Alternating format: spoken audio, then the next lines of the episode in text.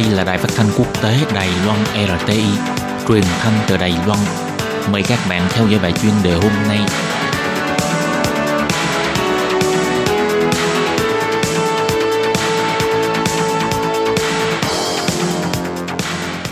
Minh Hà xin kính chào quý vị và các bạn. Các bạn thân mến, hôm nay trong 5 phút chuyên đề, mời quý vị theo dõi bài viết nói chuyện bầu cử tổng thống Đài Loan năm 2020 trở lại cuộc chiến giữa đảng quốc dân và đảng dân tiến. Hai bên đều không thể tránh né thái độ đối với Trung Quốc.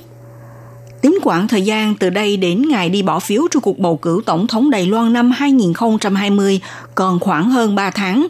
Nhìn lại tình hình và khí thế trước mắt, xét về mặt cơ bản, cuộc bầu cử tổng thống diễn ra năm 2020 sẽ trở lại bố cục đối đầu giữa đảng quốc dân và đảng dân tiến –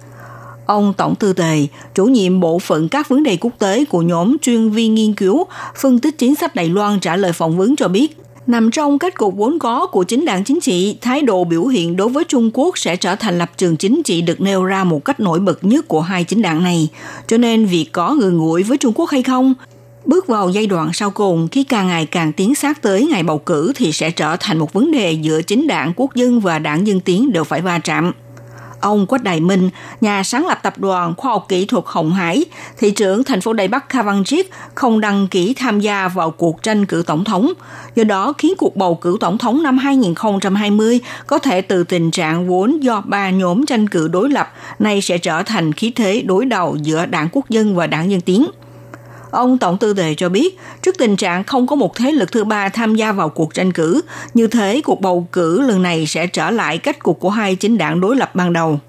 Như vậy, lập trường chính trị được nêu rõ nhất giữa hai chính đảng, đó là thái độ của họ đối với Trung Quốc. Sự kiện này cho đến giai đoạn bầu cử trải nước rút sẽ trở thành vấn đề quan trọng mà hai chính đảng phải trình bày cho rõ ràng. Ông Tổng tư tề nêu ra, có nghĩa là hai bên có thái độ đối mặt với Trung Quốc đều khác nhau, cho nên tới thời gian cuối cùng của cuộc bầu cử vẫn phải đưa ra một chính sách xác định để thuyết phục cử tri phải giải thích về chủ trương của chính đảng là tại sao phải ngừng ngủi với Trung Quốc, phải thân phê với Trung Quốc, hay là tại sao có chủ trương không thể chơi với Trung Quốc mà áp dụng chính sách tách riêng ra với Trung Quốc, thì sẽ dụ dắt Đài Loan theo một hướng phát triển ra sao. Đến phút cuối của cuộc bầu cử, đây sẽ là một nghị đề không thể tránh né. Tuy nhiên, ông Tổng Tư tệ cho biết, kinh tế vẫn là một vấn đề rất được người dân quan tâm. Bởi vì khi lấy chủ quyền độc lập của quốc gia để tiến hành việc bảo vệ an ninh cho lãnh thổ thì đồng thời sẽ như thế nào để xúc tiến nền kinh tế tăng trưởng cho đất nước? Hoặc là sự tăng trưởng kinh tế sẽ là yếu tố đáp ứng nhu cầu và làm hài lòng cho nhân dân, cũng sẽ là một trọng điểm trong cuộc bầu cử năm 2020.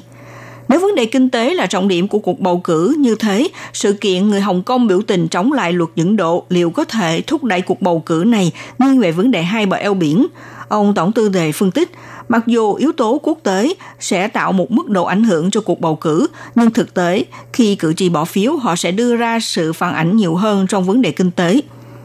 Ông Tổng tư tề cho rằng mọi người đều chú trọng và quan tâm về tình hình quốc tế, thế nhưng trong hành động bỏ phiếu, thông thường cử tri sẽ có cảm giác mạnh hơn về tình hình diễn biến của kinh tế. Thực tế, đây mới là một yếu tố vô cùng quan trọng và không thể tránh né trong cuộc bầu cử. Còn về vấn đề bầu cử Đài Loan liệu có chịu ảnh hưởng từ thế lực bên ngoài hay không, đặc biệt là sự xen vào hay là ngay ảnh hưởng của Mỹ và Trung Quốc, giáo sư danh dự của trường Đọc chính trị Đinh Thụ Phạm cho biết, Mỹ tạo sức ảnh hưởng đối với Đài Loan đã xuống thấp, nhưng sức ảnh hưởng do Trung Quốc mang lại thì liên tục gia tăng. Do đó, Mỹ sẽ dành nhiều quan tâm đối với cuộc bầu cử Đài Loan năm 2020. Còn hai ứng cử viên tổng thống, ai sẽ nhận được sự tín nhiệm của Mỹ và Trung Quốc?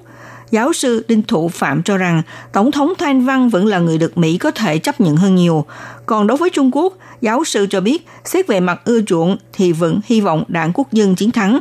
vì ít ra chính đảng này chấp nhận cái gọi là sự thỏa thuận năm 1992, đôi bên tự xem là một phần của nước Trung Hoa nhưng có quyền diễn dịch khác nhau.